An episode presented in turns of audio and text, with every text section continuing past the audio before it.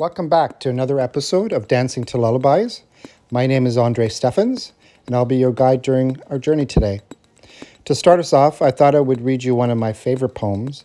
It's called The Journey, and it's by Mary Oliver. One day you finally knew what you had to do, and began.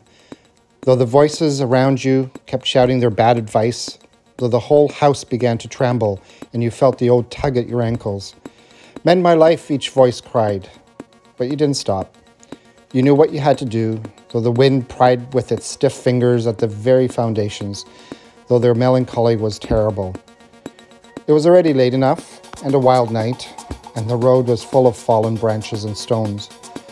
But little by little, as you left their voices behind, the stars began to burn through the sheets of clouds, and there was a whole new voice which you slowly recognized as your own that kept you company as you strode deeper and deeper into the world, determined to do the only thing you could do, determined to save the only life you could save.